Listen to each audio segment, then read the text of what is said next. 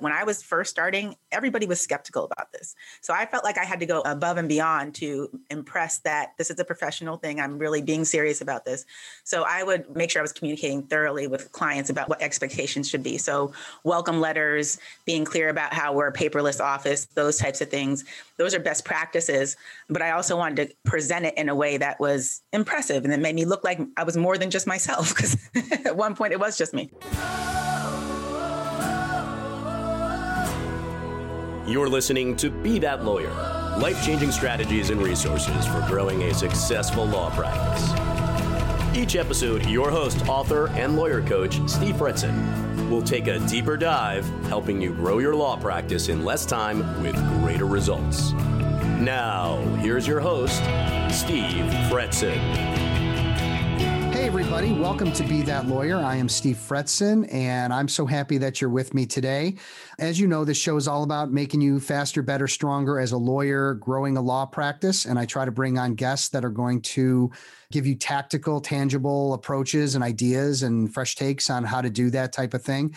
If you've ever wondered more about what Fretzin does, we really focus on two things. Number one is putting lawyers, highly ambitious lawyers, through a rigorous seven, eight month program that combines coaching and training to essentially partner to help you not only grow your book of business, but maintain sustainability through the career being a lawyer.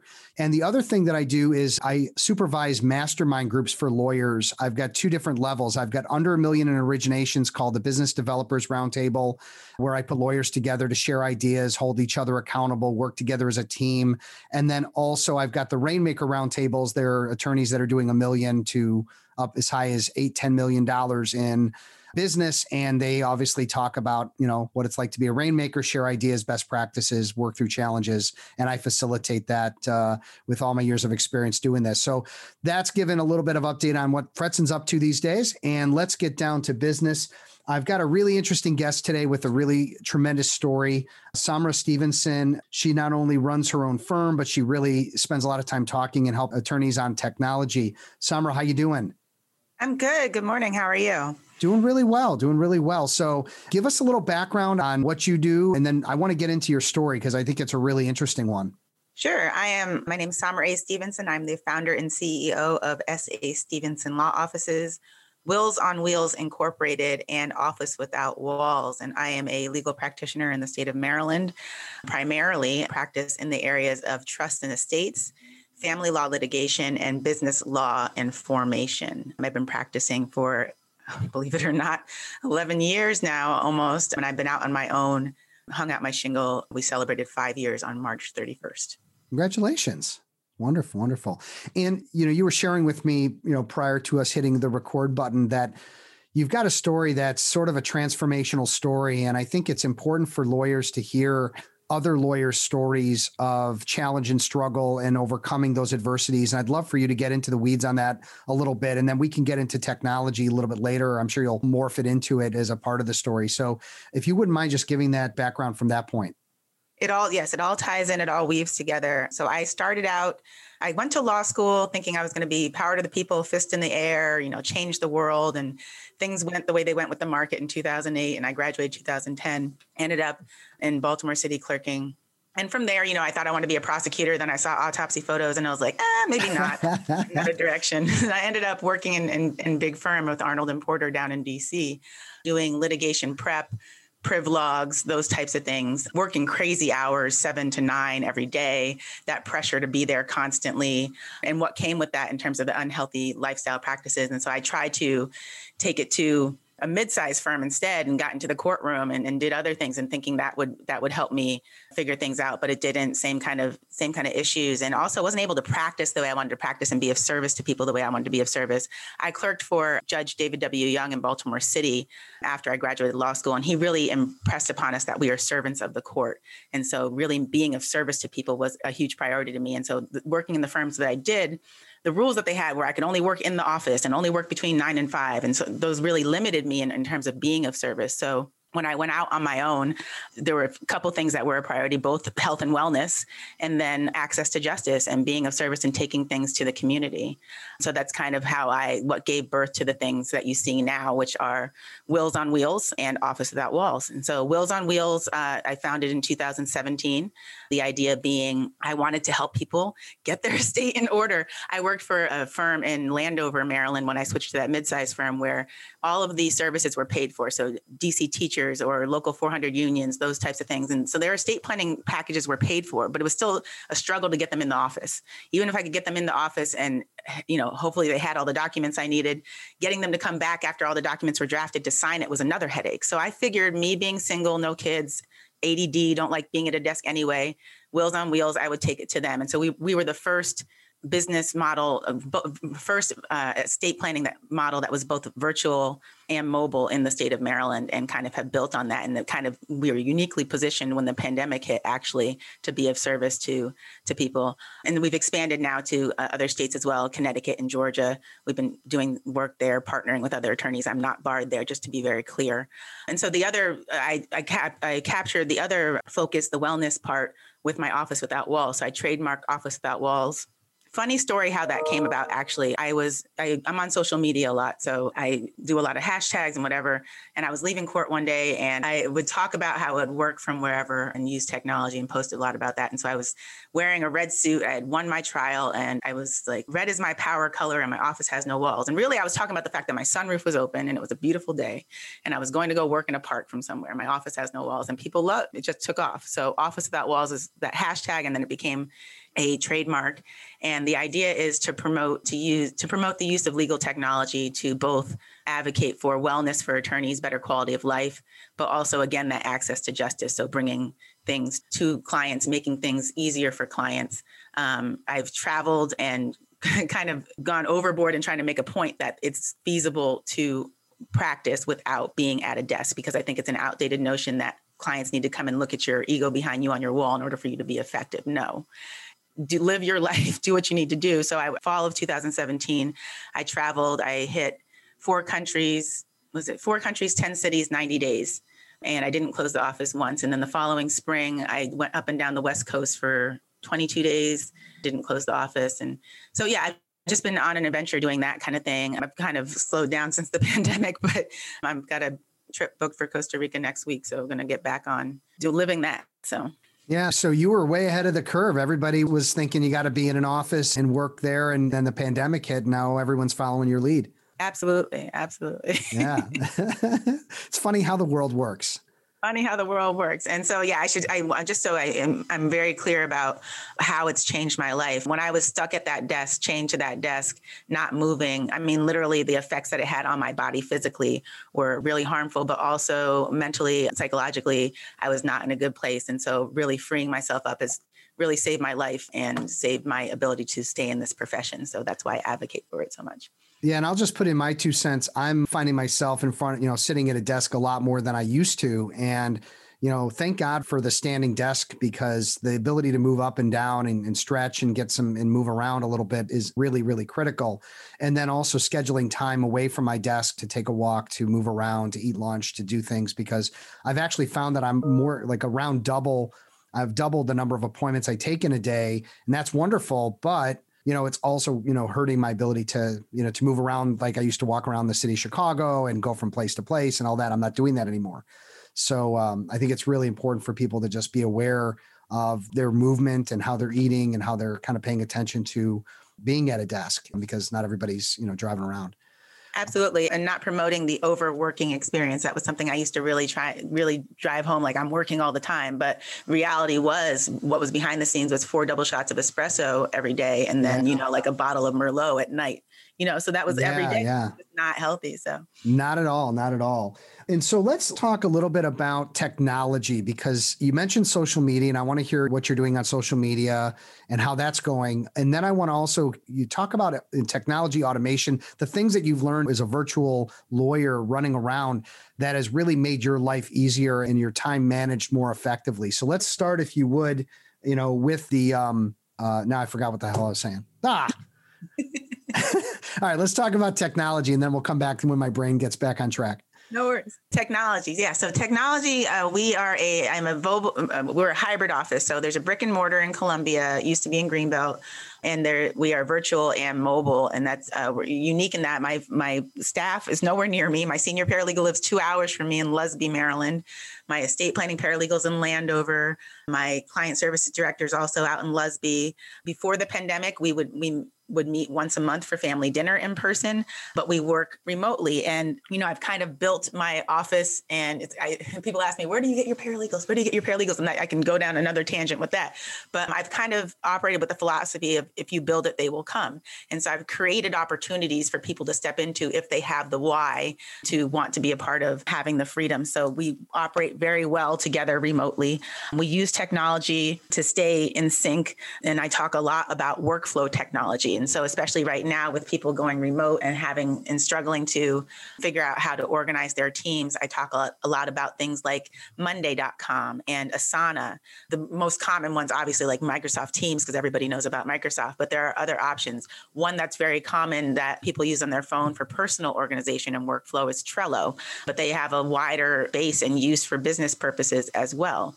Slack, Basecamp for larger teams. But that workflow technology and really utilizing that there has been an uptick, 72% in uh, increase in legal technology, but it's mostly rooted around creating this remote work environment or creating, you know, these campfires or creating this this work culture in this situation where we're actually physically not around each other. People are trying to pivot and do that right now. So that I talk a, little, a lot about how that can help keep things visible. A lot of the one of the major pitfalls with remote work and having remote teams function is keeping work visible.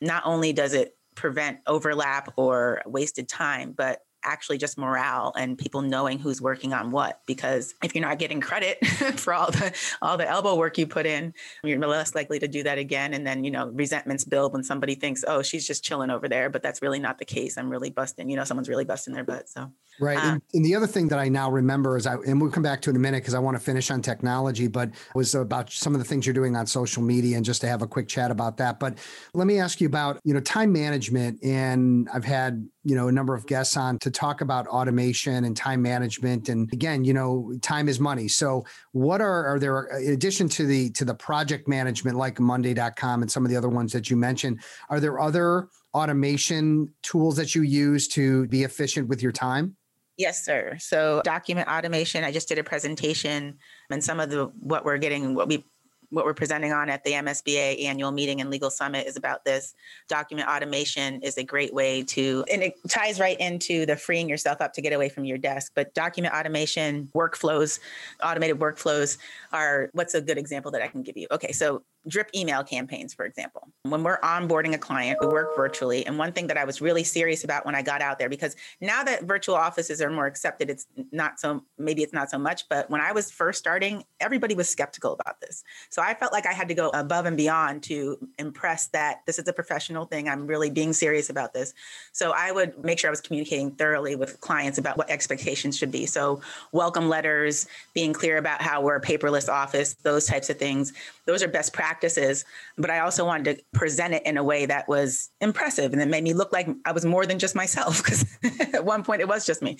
So we onboarding a client now and instead of me recreating documents over and over again, which takes endless amount of time and you can also run into mistakes where you're cutting and pasting the wrong name or just forgetting to change something our document automation now allows us to hit one board, it's one button. It says client onboarding, and emails are automated. I mean, are generated, and they fill in the client's name, same information for every client. Attach a document, which is a welcome letter, and then it's a drip email. So they get one email, and then 15 minutes later they get another email telling them how to set up their Clio account. For example, Clio is our firm management software.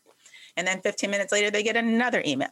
So it's as if somebody's sitting there onboarding them they get that feel and it doesn't matter to them in terms of the overall effect they get all the information they need and they get that feel that they're being cared for and handled in a very customer service way in a very professional way and i'm not uh, using my time to do that. And, and, i apologize i may have missed this but the drip the ability to do that drip campaign to onboard or even i'm sure could be used for client retention and loyalty and sending out messages and stuff what's the software that you're using for that so originally it was Lexicata. When I purchased it first in 2017, Lexicata Clio bought that. So now it's Clio Grow. Okay, Clio um, Grow. So there's Clio Clio Grow, and then and there's that's different from Clio Manage, although you, they usually sell it in packages. But Clio Grow, um, MyCase also does that. Practice Panther does it. A lot of them have that capability. You just have to go look for it. I like Clio Grow because it's so easy to use, or maybe it's because I've been using it this whole time. I also want to point out that we use we do document e-signatures through Clio Grow as well. So when I'm sending out a document for a signature or anything, I don't know if any people have used DocuSign or HelloSign. Clio Grow actually utilizes HelloSign, which is another great, awesome uh, piece of software that I could go down another road with. But Clio Grow, um, so I can I can I can bring up a document, prepare it for this signature, and then when we get to the part where you're generating the email, you can have custom emails depending on the type of document you're sending. So we have a custom email for a retainer, which would be for a family law case, or an engagement letter for an estate planning case, or a custom email for if I just want you to review it and sign off on the fact that you're saying stating this under oath, you know, that kind of thing. So all of those things are already programmed in. It just makes it much faster and more efficient. Yeah, and I'll add something to it. And I don't, I'm sure you're familiar with this too, but I've been using Acuity, which is also like Calendly for scheduling meetings, all different kinds of meetings. So I've got like for this podcast, there was a one that you filled out, and then for people that want to meet with me for like evaluation of their law practice, that's a link that I have. So I'm essentially putting links in my emails, and then I'm out of the scheduling process. It just happens. And if it doesn't i get notified you know that, that they didn't schedule. But that for me i mean going back and forth how's wednesday? Well wednesday's no good. How's thursday? And you go back and forth and back and forth. If you're doing that with all your clients all your prospects all your strategic partners eh, you know networking and all that you're going to be just tied to that so that's something i would add have you used anything like that Absolutely. So we do we use Calendly, and Calendly. I'll say that, and this might tie and uh, this might tie right into the social media. But yes, we so my paralegal no longer has to call and figure out how to schedule every individual person who wants to talk to me. If you have a question and she can't answer it, she just says, "Here's the link. Schedule time to talk to the um, attorney." And you, as you know, you can control when they can book, which days, what times, what time slots, and you can yeah. create different calendars. I also put a plug in for Book Like a Boss another Ooh, option. Yeah. They are great for, so they have, I like them because you get your own kind of landing page. So you can customize each of the appointments and do different landing pages with pictures and you can kind of have just more of a business front feel than with, uh, with Calendly. So book like a boss. And we also put those links directly into our advertising. So flipping over to social media, you're asking what we were doing on social media. All of our ads have the, the link for them to schedule their own consult, pay it, not even involved, or schedule an exploratory call if they don't want to pay for one. they just yeah. and it's not with the attorney; it's with the paralegal. Right, right, right. Well, listen, uh, you know, any, so before again we go to social media because I want that. We'll we'll sort of wrap up on that. But any other tools that you're using or that you recommend or talk about as it relates to automation and, and time management? We kind of covered the gambit. We covered the the main ones. I we just started using something called Pipefile. Okay. Uh, for collecting documents from clients because as you if anyone working in a field where there's discovery and you're collecting discovery from a client and those documents i love pipefile because basically you put in requests it sends them out to the client and you put in the request individually. So for example tax returns boom. Pay stubs boom. And the client when they get the email they get a screen for each item that you're requesting. They can upload it or they can skip. If they skip, they get reminders. They get reminded every one, two, three days, whatever you set it to be. You can create lists that are ones that you use over and over again. So in family law, we always, before the scheduling conference, need the W 2, the tax return, whatever they want, whatever's on that list for the scheduling order. So the pipe file goes out as soon as we get that notice, and then we don't have to worry about collecting them after that. Nice, nice. I like it. So let's flip then to social media. What are you doing on social media and how's that impacting your business?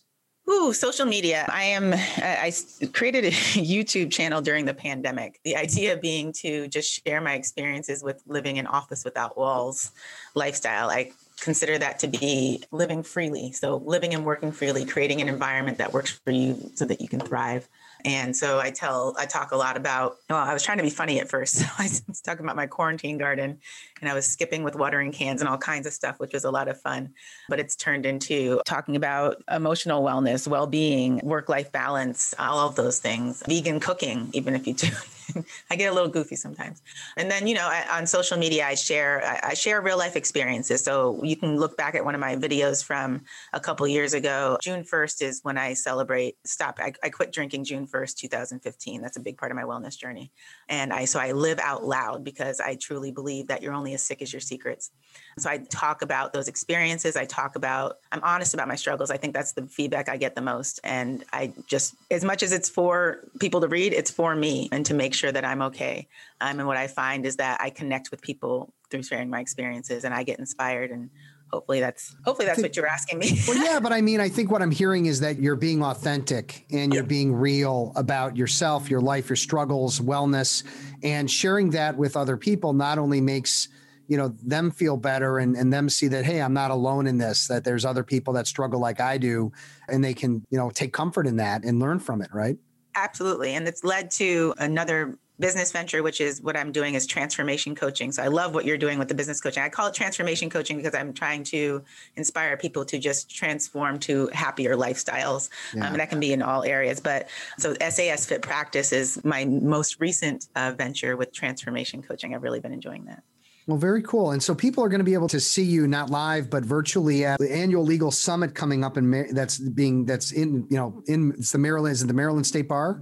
Maryland State Bar Association annual meeting and legal summit brings together attorneys from all over the state, all over the legal profession for multiple days of continuing legal education, workshops, presentations from Madeleine Albright this year. It's a great experience, even virtually, just to connect. And they have ways for networking and events going on virtually as well.